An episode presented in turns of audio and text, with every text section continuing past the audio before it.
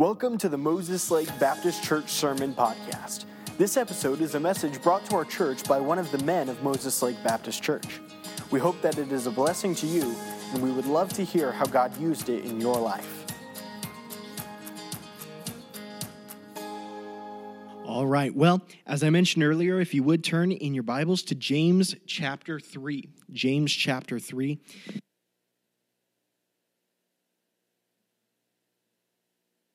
All right. And uh, the title of this message is Playing with Fire. Uh, now, if I was pastor, I might have a great illustration of a time I played with fire. Pa- I know pastors mentioned in the past, uh, kind of, uh, it's a pyromaniac, I believe is the, is the term for it. Uh, but I don't have any big uh, examples of me, myself, playing with fire. We all know that fire is incredibly dangerous. It can be incredibly uh, helpful or incredibly hurtful. And uh, as we're going to see today from Scripture, uh, the tongue, our speech, the words that we say are likened to a fire. They're likened to something that can be incredibly devastating uh, or can be very helpful. Um, the one example I do have, kind of an introduction to this message, is kind of a good example of the effect that words can have. It was maybe six or seven years ago now. I was over at a friend's house and uh, we were all kind of joking. We were playing together. Uh, I think there was maybe a game or something that we were enjoying.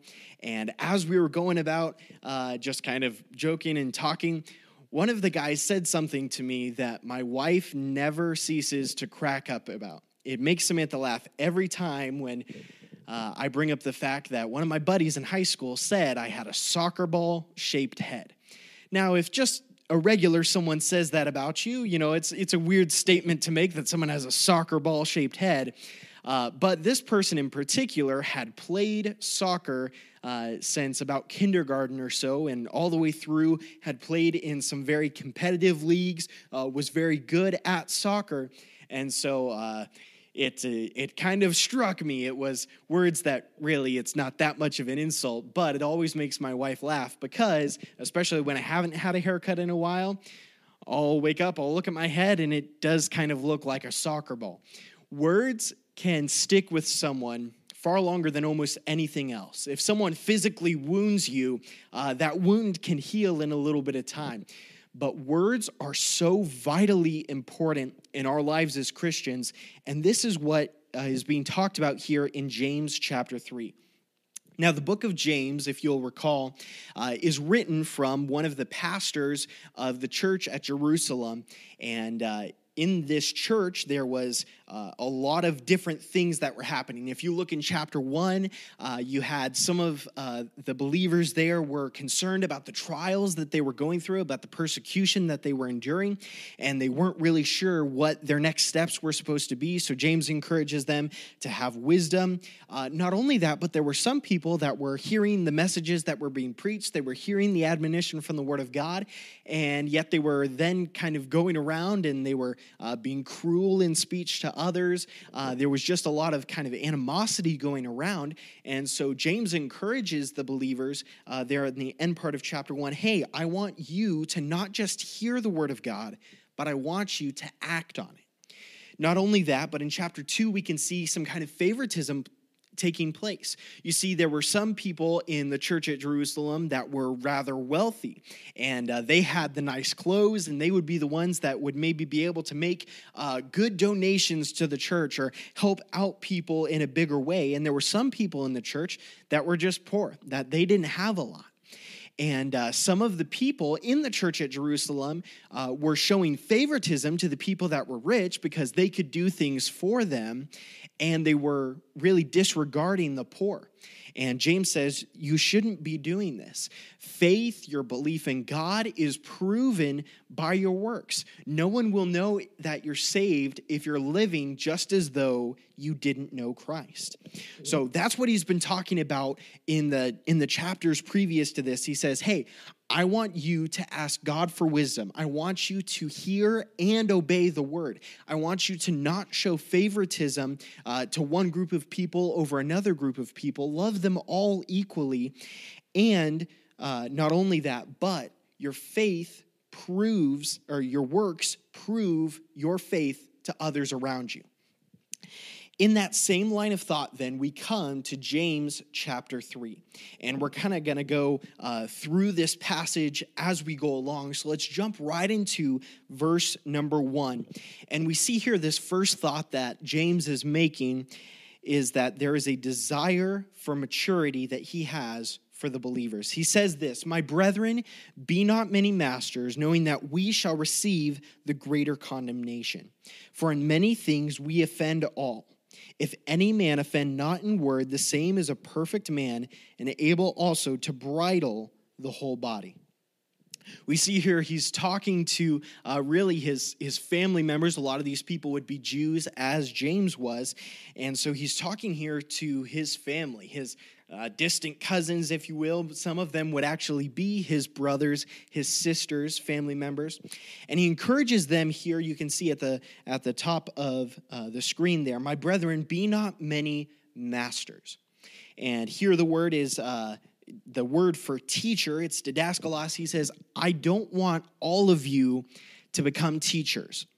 He says, Don't many of you become teachers. Why would he say this? He gives the explanation here, knowing that we shall receive the greater condemnation. What he's saying there is the people that are teaching God's word are going to have God judge the words that they're teaching to other people. Uh, when pastor stands up here on a Sunday, he's got a great weight on him that he would accurately preach the word of God, that he wouldn't be preaching maybe his own thoughts or uh, maybe just something that people would want to hear. Instead, pastor has this obligation of the Lord to only preach what God has said. And so, because of this greater judgment, James encourages the believers hey, I don't want all of you to become teachers. There's a great weight, there's a great judgment that comes in teaching.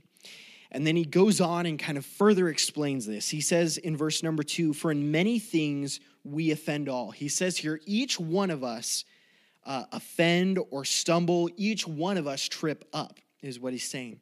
He says, If any man offend or stumbles not in word, the same is a perfect man and able also to bridle the whole body. This word here, perfect, isn't necessarily saying he will become a sinless man. Uh, the thought kind of would be when I was younger oh, if I can just put duct tape on my mouth and maybe not have a phone or not have a Facebook or something, if no words come out of my mouth, then I can't sin. I will be perfect. Uh, that's not necessarily what James is saying here. Uh, the word here is a word meaning complete, uh, mature. If you want to be a mature Christian, one of the most important things you can do is to restrain your speech. And uh, I like this word bridle. He'll talk about it here again in just a second in, in reference to horses. But this word bridle means to keep in check, to restrain. Uh, we'll learn a little bit later more about the tongue, but can I just start off by saying this? That our tongues, our speech, our words, uh, even now our online communication, uh, is something that unrestrained, unchecked by the Spirit of God, un, uh, if we just allow ourselves to say whatever we want to say, uh, is going to cause detrimental effects to our spiritual life, to our testimony with others. And uh, we can see here in now verses three through five, uh, a direction is made uh, he talks about the fact that he desires maturity, he desires uh, completeness for the believers, and he talks about that. But now he gives an example. Uh, he's told us hey, if you're able to restrain, if you're able to uh, keep your tongue in check, your communication, your speech, God honoring, uh, it will cause you to be mature in your faith. But now he says here, Behold, we put bits in the horses' mouths that they may obey us and we turn about their whole body. Behold also the ships, which, though they be so great and are driven of fierce winds, yet are they turned about with a very small helm, whithersoever the governor listeth. He gives two examples here. The first is with a horse and a bit in the horse's mouth. Uh, even though a horse weighs many hundreds of pounds, you can have people that will ride them. I remember as uh, just kids, me and my younger siblings, uh, even as young as I think my younger sister Hannah was maybe six years old, and she was riding a horse. And because of uh, because of a bridle, she was able to turn this huge horse that would never have uh, maybe listened to the instructions of a six year old girl. That horse went wherever Hannah wanted it to go. It was just a small thing that had big impact in direction. Not only that, but we can see in verse number four where he said where he talks about the ships, and uh, even though ships are huge, oftentimes they're simply turned about uh, by a helm, or uh, I guess you could kind of say for a modern day example might be you'd have a big 18 wheeler truck that's just turned with a little steering wheel that compared to the whole size of the vehicle is incredibly small but it has a huge impact on the direction. He makes then the application in verse number five even so, or just in that same way, the tongue is a little member, it's just a little body part, and boasteth great things. Behold, how great a matter a little fire kindleth. Uh, this word matter here is uh, literally the word like forest, timber, brushwood. He says that there is a great forest that a little fire can kindle. Um, over the years, I know growing up in Colorado and even a couple years ago uh, when I was going to college in California, uh, there were these incredible wildfires uh, that would take out hundreds of thousands of acres. And they would all start by just a spark. They would start with just a small fire, and it would have uh, really egregious impact. Just as the bit directs where the horse goes, and the helm or the steering wheel directs where the ship or the 18 wheeler goes, the tongue directs where our actions, mind, and testimony go. Uh, there's kind of two, two things with this. The first is that the words we say are indicative of the direction of our heart and mind. Uh, Luke 6:45 says, "A good man out of the good treasure of his heart brings forth that which is good."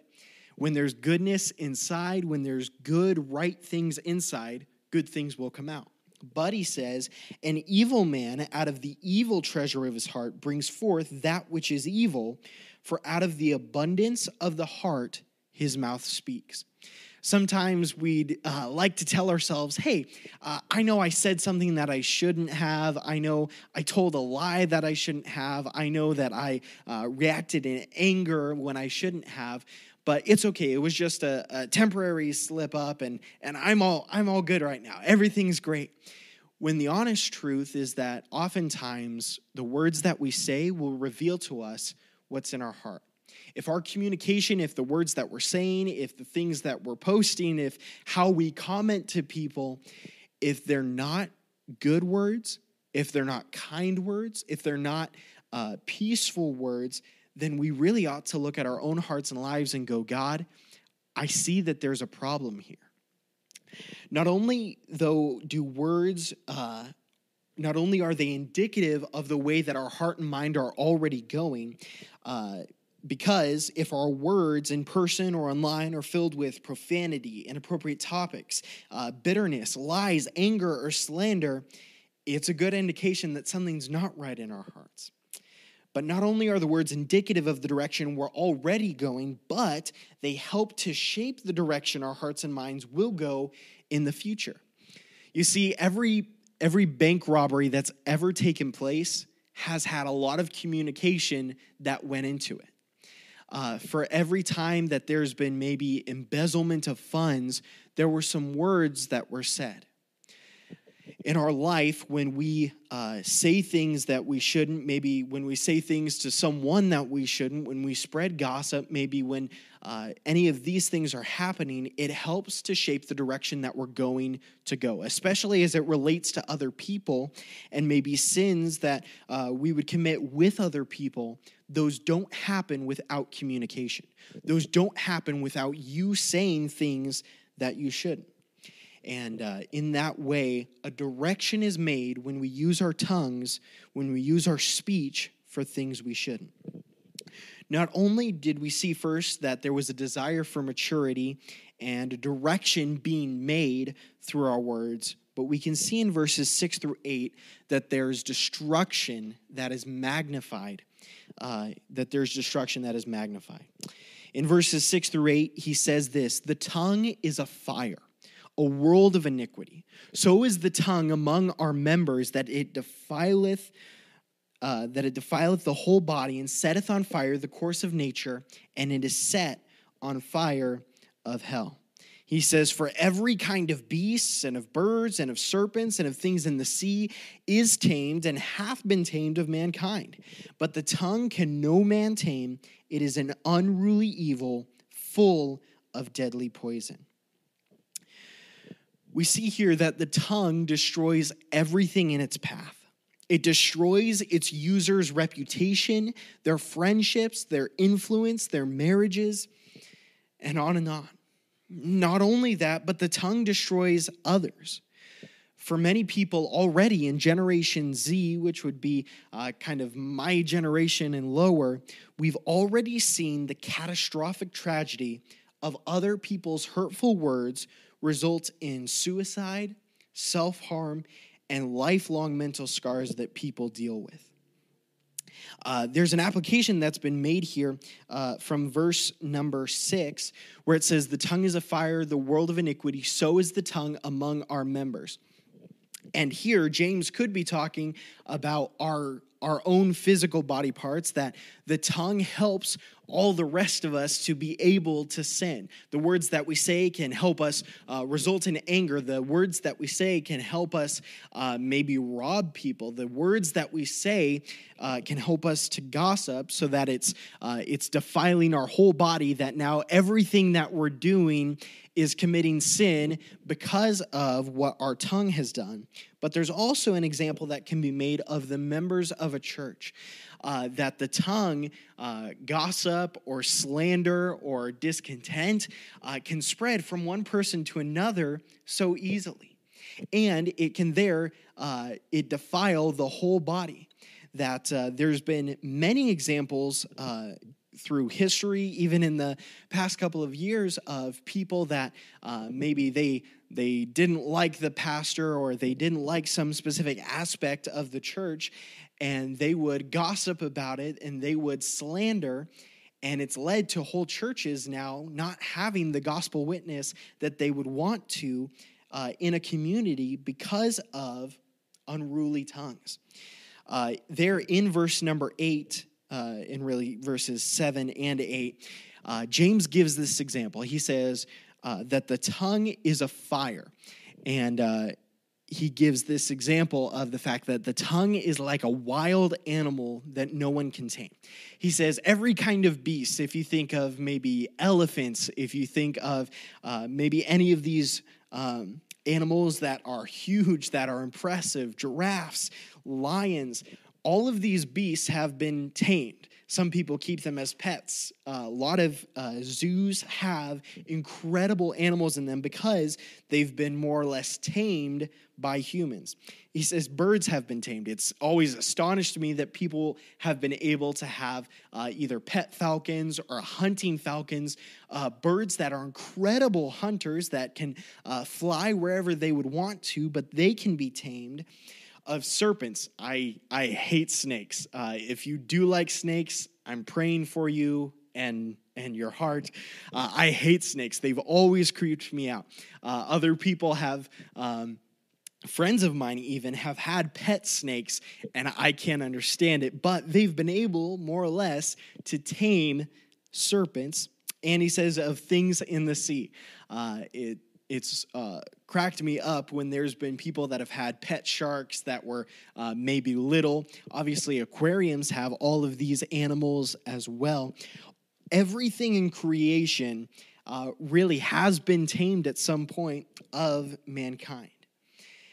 And he says all of these things can just be put down by regular practice, uh, by human effort. They're able to take care of these animals. They can make it so the tiger uh, isn't actively trying to eat them. They can make it so the snake relies on the food from the human rather than on the food of the human. But he says here, the tongue can no man tame. It is an unruly evil full of deadly poison. And he makes an allusion here uh, where he says it's full of deadly poison to Psalm 140. Uh, we would know another place where uh, the Apostle Paul would quote it uh, in Romans chapter 3, where he talks about uh, sinful humanity, that our, our tongues, our speech is like that of a poisonous serpent, that it is full of poison that we spread to other people. Here, uh, the word unruly in this verse as well, the tongue can no man tame. It's an unruly evil. It, uh, it has this idea that of anarchy, it's an unwillingness to be ruled. He says the tongue doesn't want to be ruled, and here where it says uh, the tongue can no man tame, uh, that word is dunatai, or we'd be more familiar maybe with uh, dunamos, or where we get our word uh, dynamite. We are literally unable to control this unwilling evil of our tongue. You'd say, that doesn't sound like good news.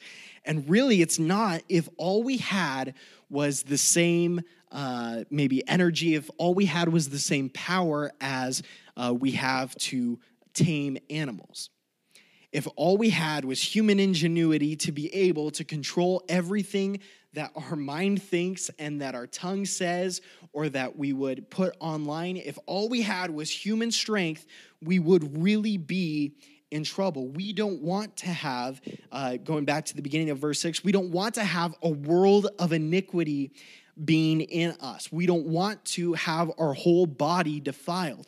We don't want uh, the course of nature, the course of our life to be set on fire by hell.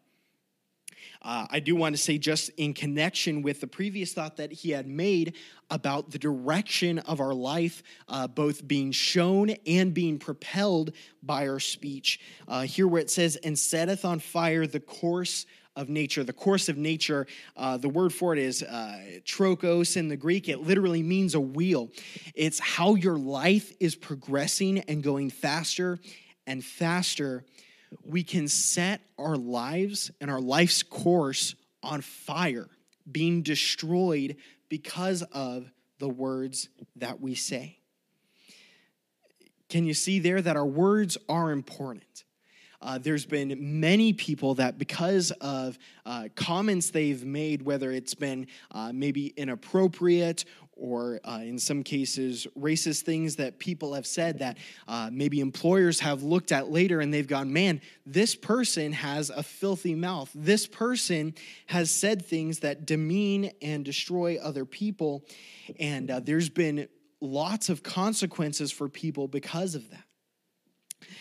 And uh, the tongue makes such an impact, and the destruction that it causes is magnified when it's left unchecked.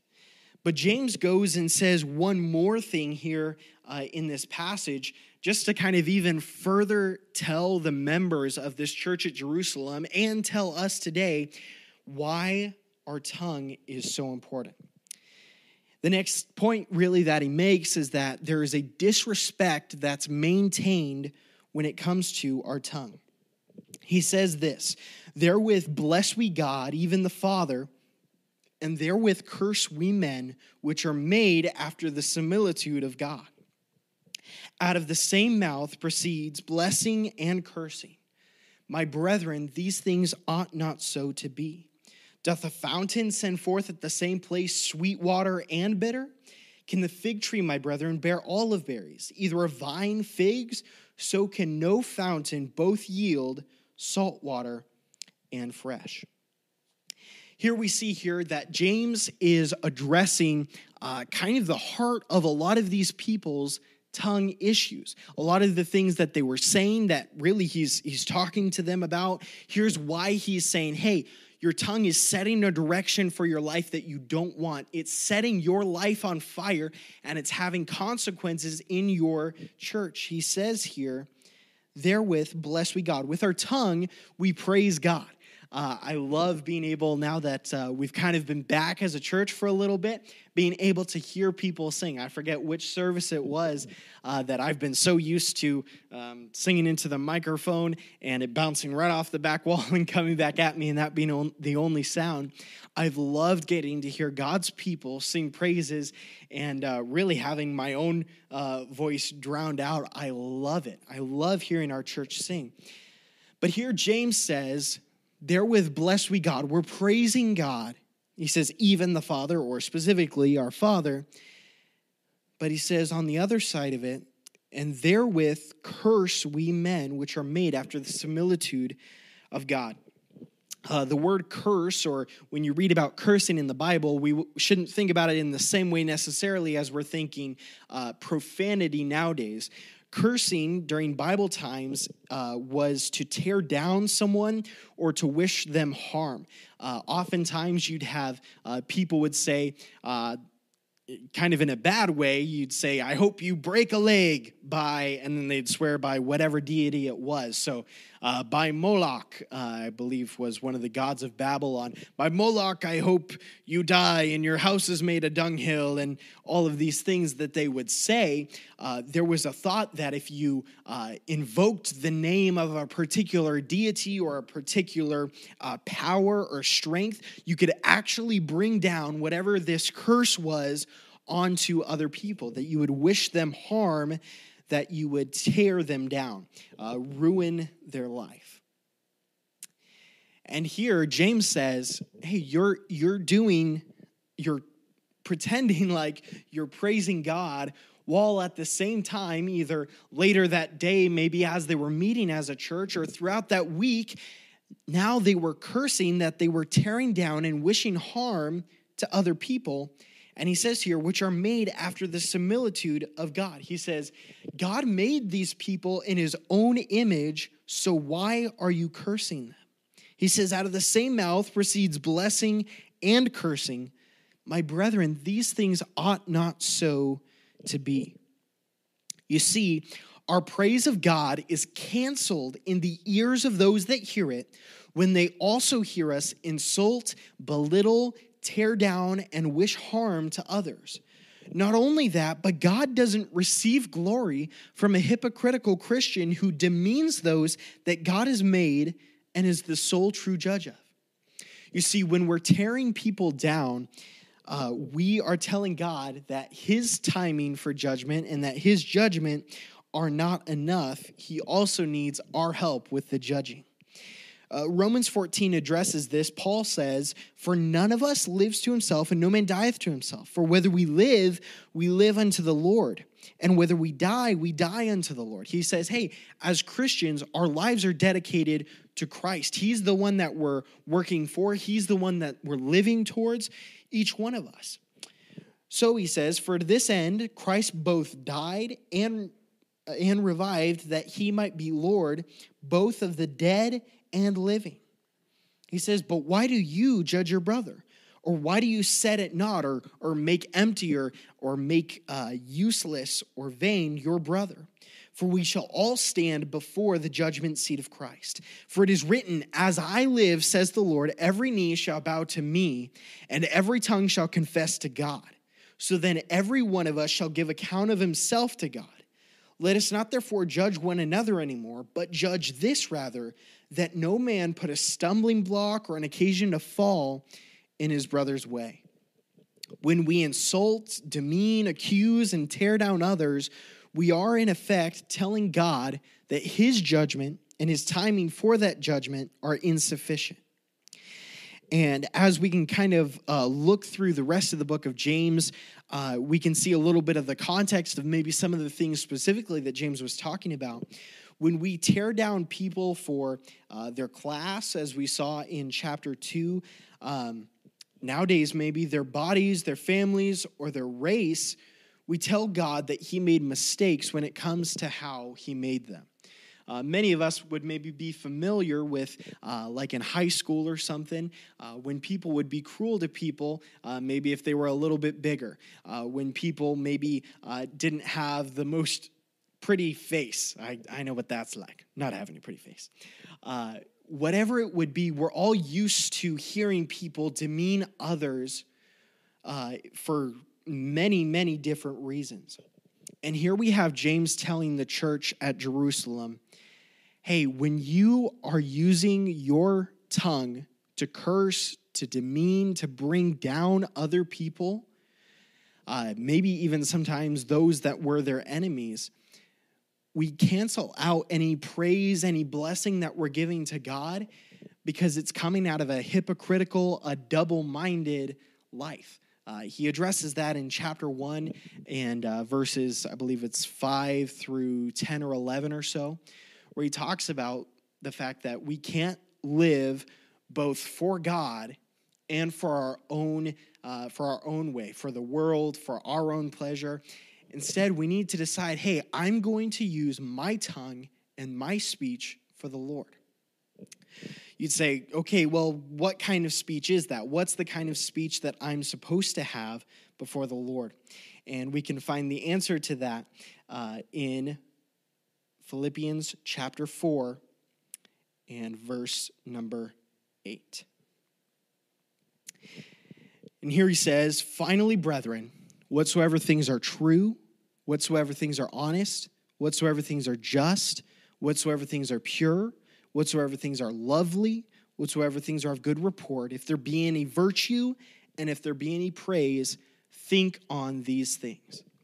And though this verse in particular is talking about what we think of, uh, there's also an application to what we think about is what we're going to say.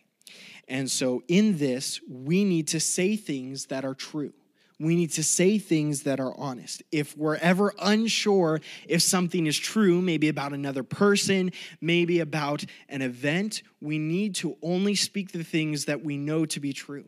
Here's why.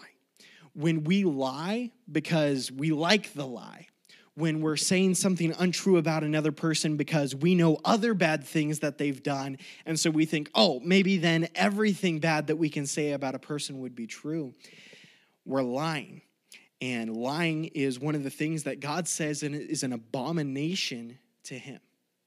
Not only that, but another one of the things that God mentions in, in Proverbs that are an abomination is he that sows discord among the brethren.